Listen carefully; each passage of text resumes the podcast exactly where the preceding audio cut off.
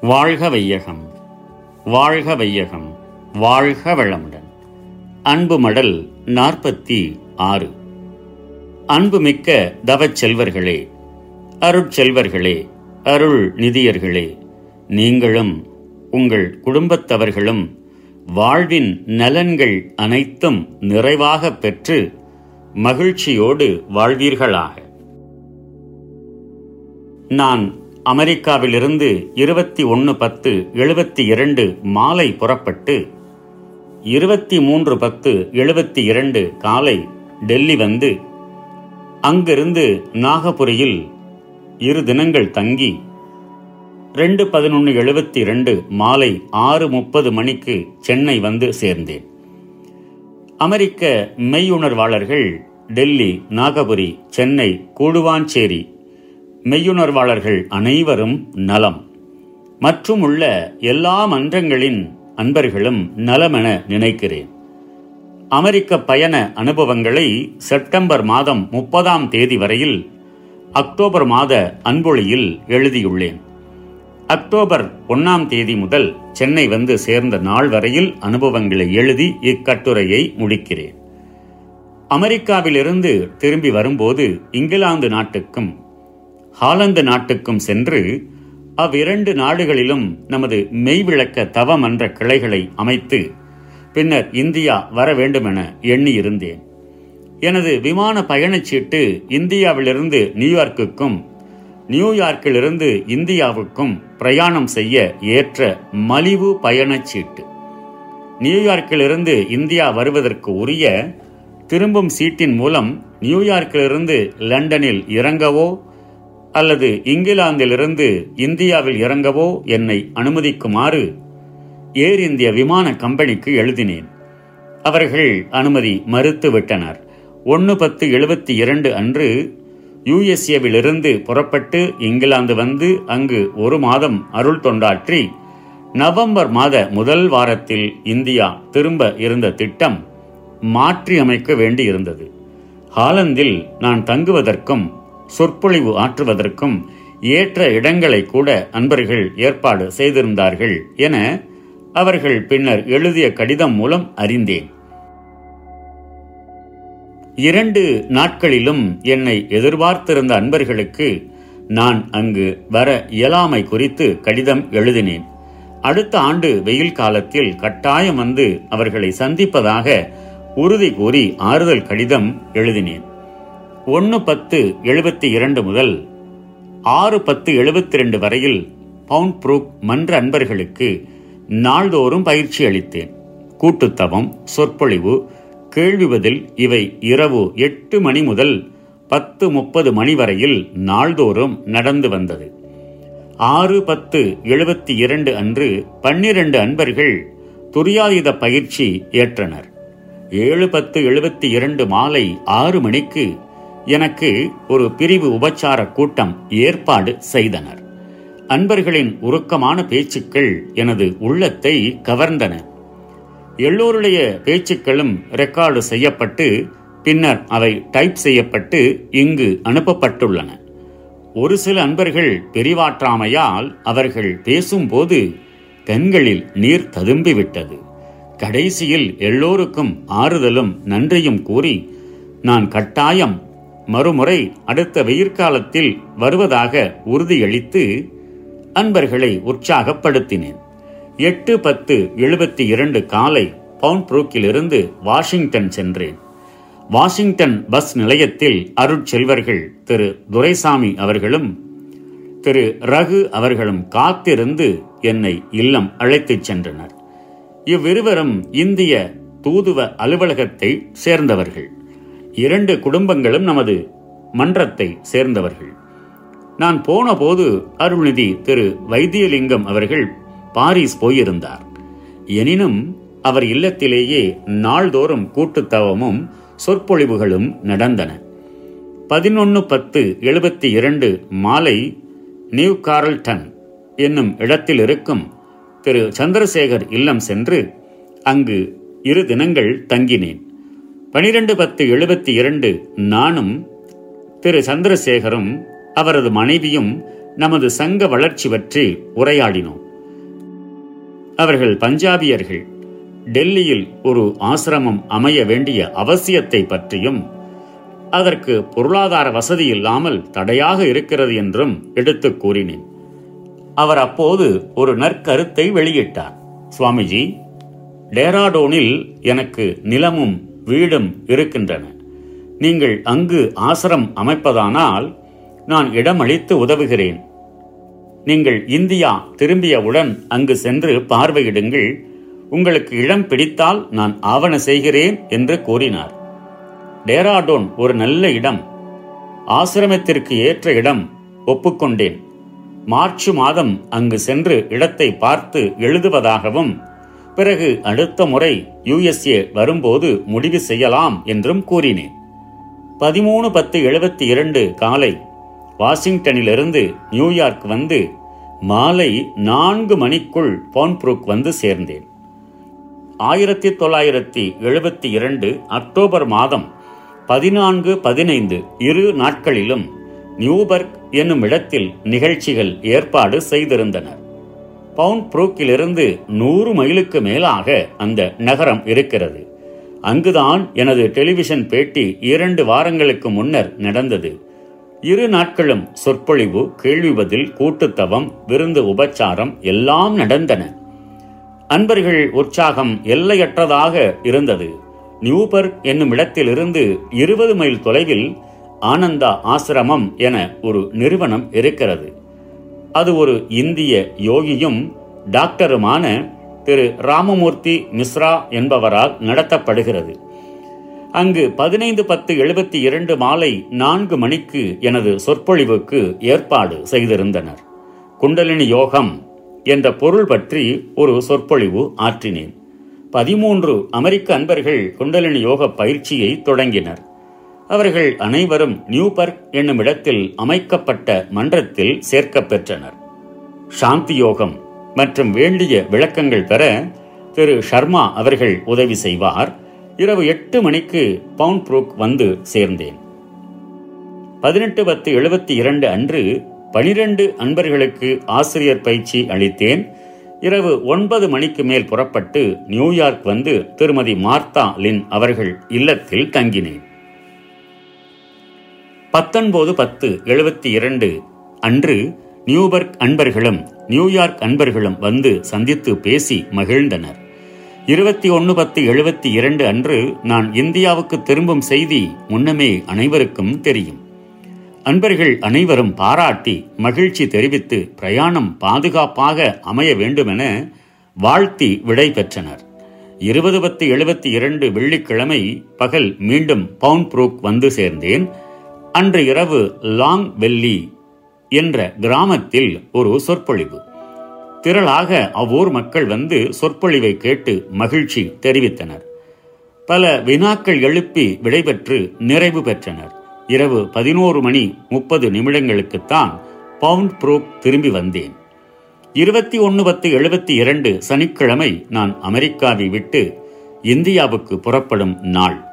அன்று லீவு நாள். ஆகையால் எல்லா அன்பர்களும் ஒவ்வொருவராக வந்து அவர்கள் நன்றியை தெரிவித்து பிரயாண நலத்திற்கு இறைவனை வேண்டியும் வாழ்த்தியும் பிரியா விடைபெற்று சென்றனர். நான் புறப்படுவதற்கு மாலை மூன்று முப்பது மணி என குறிப்பிடப்பெற்றது. எனக்கு சாமான்களை ஒழுங்கு செய்து பேக்கிங் செய்யக்கூட அன்று நேரமில்லை. திருமதி சர்மா அவர்கள்தான் எனது சாமான்களை ஒழுங்கு செய்து உதவினார்கள்.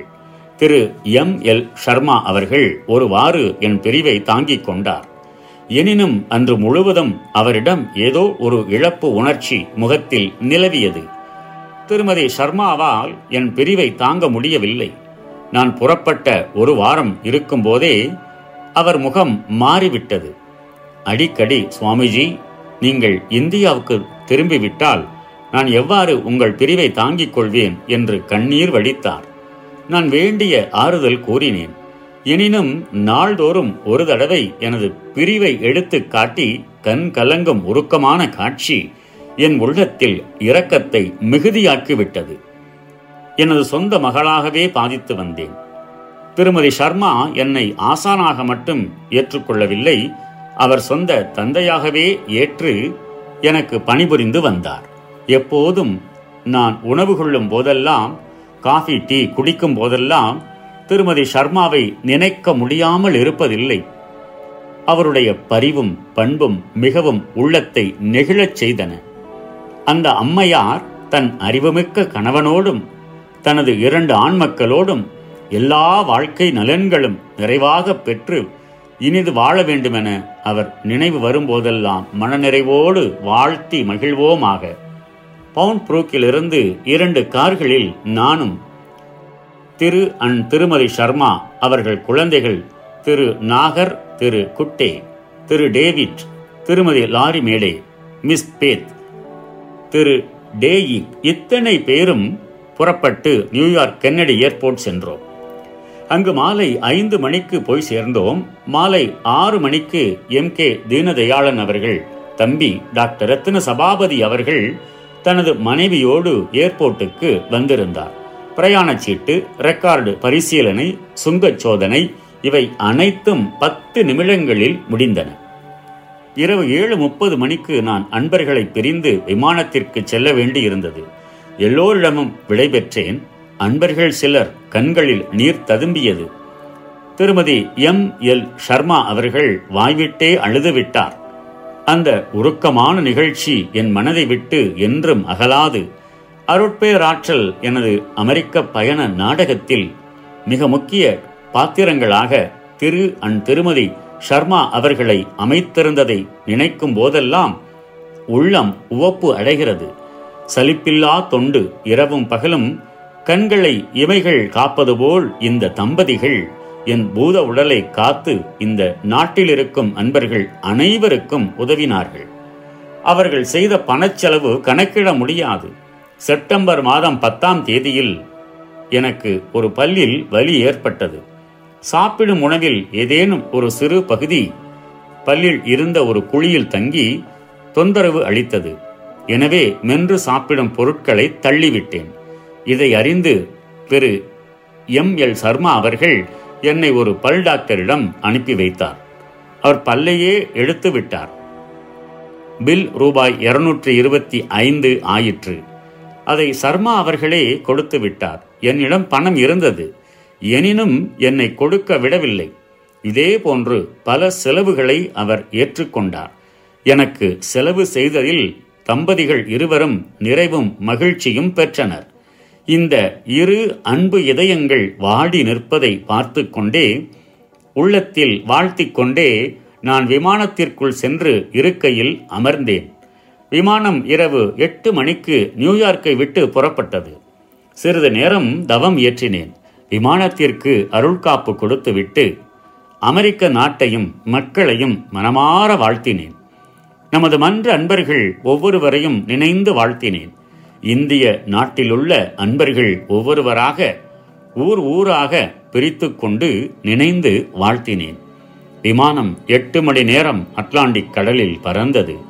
முதலில் இனிப்பும் பிறகு ஆரஞ்சு ரசமும் பிறகு தரமான உணவும் விமானத்தில் வழங்க பெற்றன. நான் உணவை வேண்டாம் என மறுத்துவிட்டேன் இதை விமான தாதி பெண் மேனேஜரிடம் தெரிவித்தாள். மேனேஜர் வந்து என்னை மிகவும் உருக்கமாக விசாரித்தார். ஏன் நீங்கள் உணவு வேண்டாம் என்கிறீர்கள்? குறை ஏதும் உளதா? என வினவினார். இரவில் உணவு அருந்தும் பழக்கம் எனக்கு கிடையாது என்று கூறினேன். பிறகு பழமும் பாலும் அளிப்பதாக கூறினார். நான் பால் மட்டும் போதும் என்று சொல்லி தரமான பால் ஒரு டம்ளர் சூடாக கொடுக்க அதை வாங்கி குடித்தேன். சினிமா படம் ஆரம்பித்து விட்டார்கள். விமானம் முழுவதும் ஒரே ஆனந்த கூச்சல். தூக்கமே கிடையாது. விமானம் புறப்பட்ட நேரம் மாலை எட்டு மணி. லண்டனுக்கு வர எட்டு மணி நேரம். கிழக்கு நோக்கி விமானம் வந்ததால் இழப்பு மணி மூன்று முப்பதாக காலை ஏழு முப்பது மணிக்கு விமானம் லண்டன் வந்து சேர்ந்தது. விமானத்தை விட்டு இறங்கிச் சென்று ஏர்போர்ட் கடைகளை ஒருமுறை சுற்றி பார்த்தேன். வாங்க வேண்டிய சாமான் எனக்கு ஏதும் தென்படவில்லை. இரண்டு மணி நேரம் பொறுத்து விமானம் கிளம்பி ஒரு மணி நேரம் பறந்து ஜெர்மனி வந்தது. அங்கு ஒரு மணி நேரம் தங்கி பின் பறந்து பகல் ரெண்டு இருபதுக்கு ரோம் வந்து சேர்ந்தது. அங்கும் இறங்கி ஷாப்பிங் சென்டரை பார்க்கச் சென்றேன். என் பின்னால் ஒரு ரோமானிய தம்பதிகள் வந்து கொண்டிருந்தனர். சுவாமிஜி என்று குரல் கொடுத்தனர். திரும்பி பார்த்தேன் அவர்கள் என்னை போட்டோ பிடித்துக் கொள்ள அனுமதிக்குமாறு வேண்டினர். சம்மதித்து நின்றேன். அந்த அம்மையாரும் மற்றொரு அம்மையாரும் எனது இருபுறமும் நின்று போட்டோ எடுத்துக்கொண்டனர் அவர்கள் முகத்தில் வெற்றி மகிழ்ச்சி காணப்பட்டது. எனக்கு நன்றி கூறி சென்றனர். இங்கும் இரண்டு மணி நேரம் விமானம் நின்றது. பிறகு புறப்பட்டு இரவு ஏழு முப்பதுக்கு பெய்ரூட் வந்து சேர்ந்தது. அங்கு ஒரு மணி நேரம் நின்று பின் புறப்பட்டு புதுடெல்லி பாலம் விமான நிலையத்திற்கு காலை ஐந்து மணிக்கு வந்து சேர்ந்தது. சுங்கச் சோதனை முடிய காலை மணி ஆறு ஆகிவிட்டது. நான் ஒரு டைப்ரைட்டரும் பழைய டேப் ரெக்கார்டரும் கொண்டு வந்தேன். டேப் ரெக்கார்டர் மின்சாரத்தில் இயங்குவதாகையால் சட்டப்படி அதற்கு ரூபாய் இருநூத்தி இருபது சுங்கவரி வாங்கிக் கொண்டார்கள். நான் வெளியில் வந்தபோது டெல்லி அன்பர்கள் ஏராளமாக காத்திருந்தனர். ஒவ்வொருவர் கையிலும் ஒரு மாலை இருந்தது. மாலைக்கு மேல் மாலையாக என்னால் சுமக்க முடியாத அளவு மாலைகளை போட்டு அன்பர்கள் மனம் கழித்தனர். அருள்நிதி ஏ எல் வெங்கடேஸ்வரன் இல்லத்திற்கு காலை மணி ஏழுக்கு வந்து சேர்ந்தேன். இரண்டு இரவுகளும் தூக்கம் இல்லை சிறிது களைப்பாக இருந்தது. அன்று முழுவதும் ஓய்வு எடுத்துக்கொண்டேன் அன்று மாலை முதல் இருபத்தி ஒன்பது பத்து எழுபத்தி இரண்டு அன்று மாலை டெல்லியிலிருந்து புறப்படும் வரைக்கும் நாள்தோறும் நிகழ்ச்சிகள். நான்கு மாதங்கள் வெளிநாடு சென்று திரும்பியதால் என்னை சந்தித்து பேசுவதில் மிகவும் அன்பர்கள் ஆர்வம் காட்டினர். இருபத்தி ஒன்பது பத்து எழுபத்தி இரண்டு மாலை டெல்லி அன்பர்களிடம் விடைபெற்று கொண்டு லிங்க் எக்ஸ்பிரஸ் மூலம் மறுநாள் பகல் ரெண்டு முப்பது மணிக்கு நாகபுரி வந்து சேர்ந்தேன். மாலை அன்பர்கள் அனைவரும் கூடினர். கூட்டுத்தவம் இயற்றப்பட்டது. அமெரிக்க பிரயாண அனுபவங்களை விளக்கி ஒரு சொற்பொழிவு ஆற்றினேன். மறுநாள் காலை பதினோரு மணிக்கு இன்கம் டாக்ஸ் ஆபீசர்கள் பயிற்சி கல்லூரியில் ஒரு சொற்பொழிவு ஏற்பாடு செய்யப்பட்டது. எண்பது ஐஏஎஸ் ஆபீசர்கள் இருபது காலேஜ் பேராசிரியர்கள் மற்றும் சிலர் கூட்டத்தில் பங்கு கொண்டனர். அருகுண சீரமைப்பில் சினம் களைதல் என்ற தலைப்பில் சொற்பொழிவு செய்தேன். மறுநாள் அச்சொற்பொழிவின் சாரம் சுருக்கமாக நாகபுரி பத்திரிகைகளில் வெளியாயிற்று. ஒன்று பதினொன்று எழுபத்தி இரண்டு மாலை ஐந்து மணி. நாகபுரியிலிருந்து அன்பர்களிடம் பெரியா விடைபெற்று புறப்பட்டு ரெண்டு பதினொன்று எழுபத்தி இரண்டு மாலை ஆறு முப்பதுக்கு சென்னை சென்ட்ரல் வந்து சேர்ந்தேன். சென்னை அன்பர்கள் ஏராளமாக பிளாட்பாரத்தில் வந்திருந்து அன்போடு வரவேற்றனர். கடலூரிலிருந்து திரு எஸ் வி ராமானுஜம் அவர்களும் கலைமகள் அச்சக உரிமையாளர் திரு ராமச்சந்திரன் அவர்களும் வந்திருந்தனர். சென்னையிலிருந்து நான் கூடுவாஞ்சேரிக்கு வந்து சேர திரு சி பி நடேசன் அவர்கள் ஒரு காரும் திரு சேஷன் அவர்கள் ஒரு காரும் அனுப்பி உதவினார்கள். என்னுடன் திரு சேஷன் அவர்களும் மற்றும் சில அன்பர்களும் கூடுவாஞ்சேரி வரையில் வந்து என்னை இல்லத்தில் விட்டு விடைபெற்று சென்றனர். அன்று முதல் இன்று வரையில் நாள்தோறும் அன்பர்கள் சந்திப்பு நிகழ்ச்சிகள் இடைவிடாமல் நடந்து கொண்டிருக்கிறது. இம்மாதம் இருபதாம் தேதிக்கு மேல் மீண்டும் டெல்லி போக இருக்கிறேன். அங்கு இருபத்தி ஐந்து தினங்கள் தங்கி வரும் வழியில் கட்டாக் புவனேஸ்வரம் அன்பர்களை சந்தித்து இருபத்தி ஐந்து பன்னெண்டு எழுபத்தி இரண்டுக்குள் சென்னை வந்து சேர இருக்கிறேன். பொதுவாக எனது அமெரிக்க பயணம் வெற்றி பெற்றுள்ளது நூற்றி பதினைந்து அன்பர்கள் குண்டலினி யோக தீட்சை பெற்றுள்ளனர். பனிரெண்டு அன்பர்கள் ஆசிரியர் பயிற்சி ஏற்றனர். ஐம்பது சொற்பொழிவுகள் ஒன்பது இடங்களில் நடைபெற்றன. இந்தியர்களையும் இந்திய நாட்டு கலாச்சாரத்தையும் அமெரிக்கர்கள் மிகவும் பெருமையாக மதிக்கின்றனர். நமது சடங்குகளில் சில மூடப்பழக்கம் என்ற கருத்தை என்னிடம் பேசிய அன்பர்களுக்கு விஞ்ஞான முறையில் விளக்கினேன். நிறைவும் அமைதியும் பெற்றனர். மீண்டும் அடுத்த ஆண்டு வெயில் காலத்தில் அந்த நாடு செல்ல வேண்டும். வழியில் லண்டன் ஹாலந்து சுவிட்சர்லாந்து பாரிஸ் ஆகிய நாடுகளுக்கும் செல்ல இருக்கிறேன். அமெரிக்காவில் மேற்கு பகுதி கலிபோர்னியாவுக்கும் வடக்கு பகுதி கனடாவுக்கும் செல்ல வேண்டும். திரும்பும்போது பிஜி ஜப்பான் சிங்கப்பூர் இந்தோனேஷியா வந்து பிறகு இந்தியா சேர வேண்டும். மொத்தம் எட்டு மாதங்கள் ஆகும். திருவருள் ஏற்பாடு அப்படியே அமையுமானால் நம் கடமையை உணர்ந்து ஆற்றி நிறைவு பெறுவோம். நமது சங்கம் உலகுக்கு செய்ய வேண்டிய கடமைகள் பல உள்ளன. அவற்றை உணர்ந்து தொகுத்து திட்டமிட்டு செயல்புரிய நம்மை தயாராக்கிக் கொள்வோம்.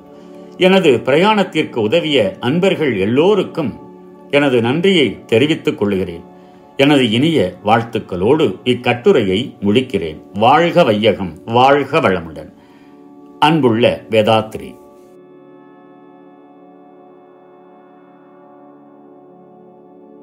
நம் கடமை அறவாழ்வின் ஆட்டத்தே